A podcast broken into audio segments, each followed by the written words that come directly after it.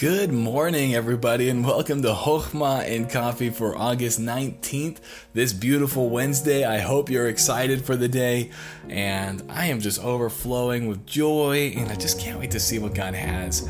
Now, we're going to be in Matthew 18, continuing our Hochma, and if you're just joining us thinking, what is Hochma?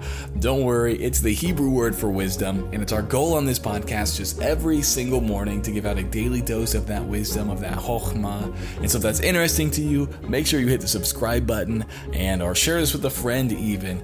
And so you don't miss any of these podcasts that come out. We're going to be looking at verses 21 of Matthew 18 all the way down to the end of the chapter. And so this is a longer passage, um, but it's one of my favorite stories.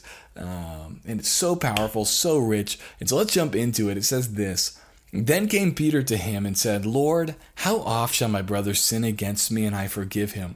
Till seven times? And you got to remember, Jesus has just finished telling them that we need to go to people who have wronged us and we need to try to get restoration. And so now Peter's coming up to him saying, hey, okay, so how many times do I forgive somebody? Se- seven times?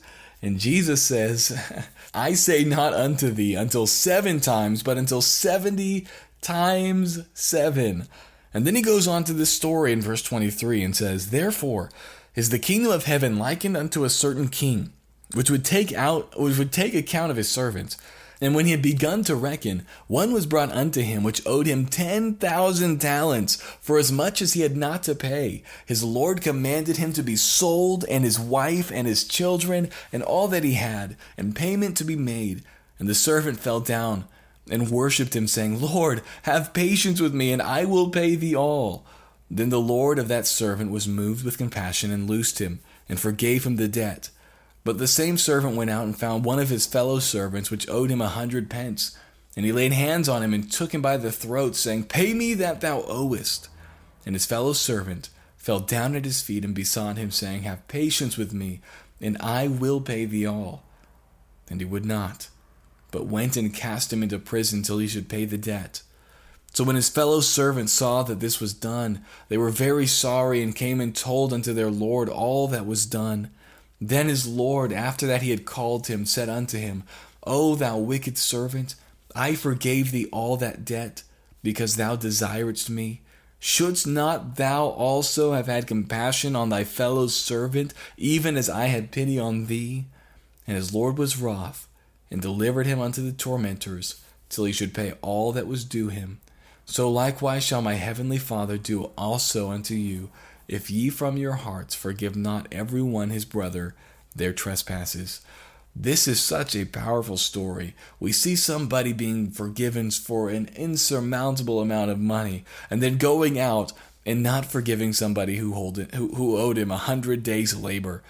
And we look at this story and we think, how ridiculous. Who wouldn't be forgiving after that? And yet, I find myself not forgiving like I should. I, I've been forgiven of all my sins, and yet I'm not gracious. I'm not merciful. And this is the story that God always brings to mind. If He has been infinitely merciful with me and He is infinitely better, better than I am, can I not be merciful and gracious with others and forgive them when they wrong me and when they hurt me and just forgive them? Just let go of, of the hurt that they have done. Because if we have been forgiven such a great debt, that forgiveness should inspire us and should move us to forgive. And so I want to ask you is there anybody that you haven't forgiven? For me, I used to say, no, no, no, I'm good. And then God just continues to bring people into my mind that I haven't forgiven.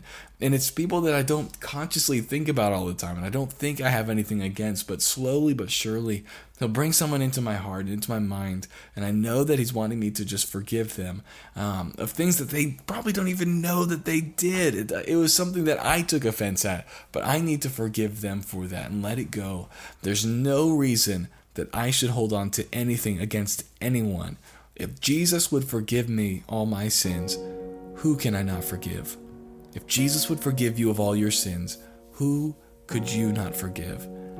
I challenge you today don't hold someone accountable for the hundred pence when Jesus forgave you millions of dollars. I hope you guys have a great rest of your day. Thank you to all of you patrons. You really, I am so humbled by you. Thank you for all of your generosity, and I hope each of you has a wonderful and joy filled day. Talk to you tomorrow.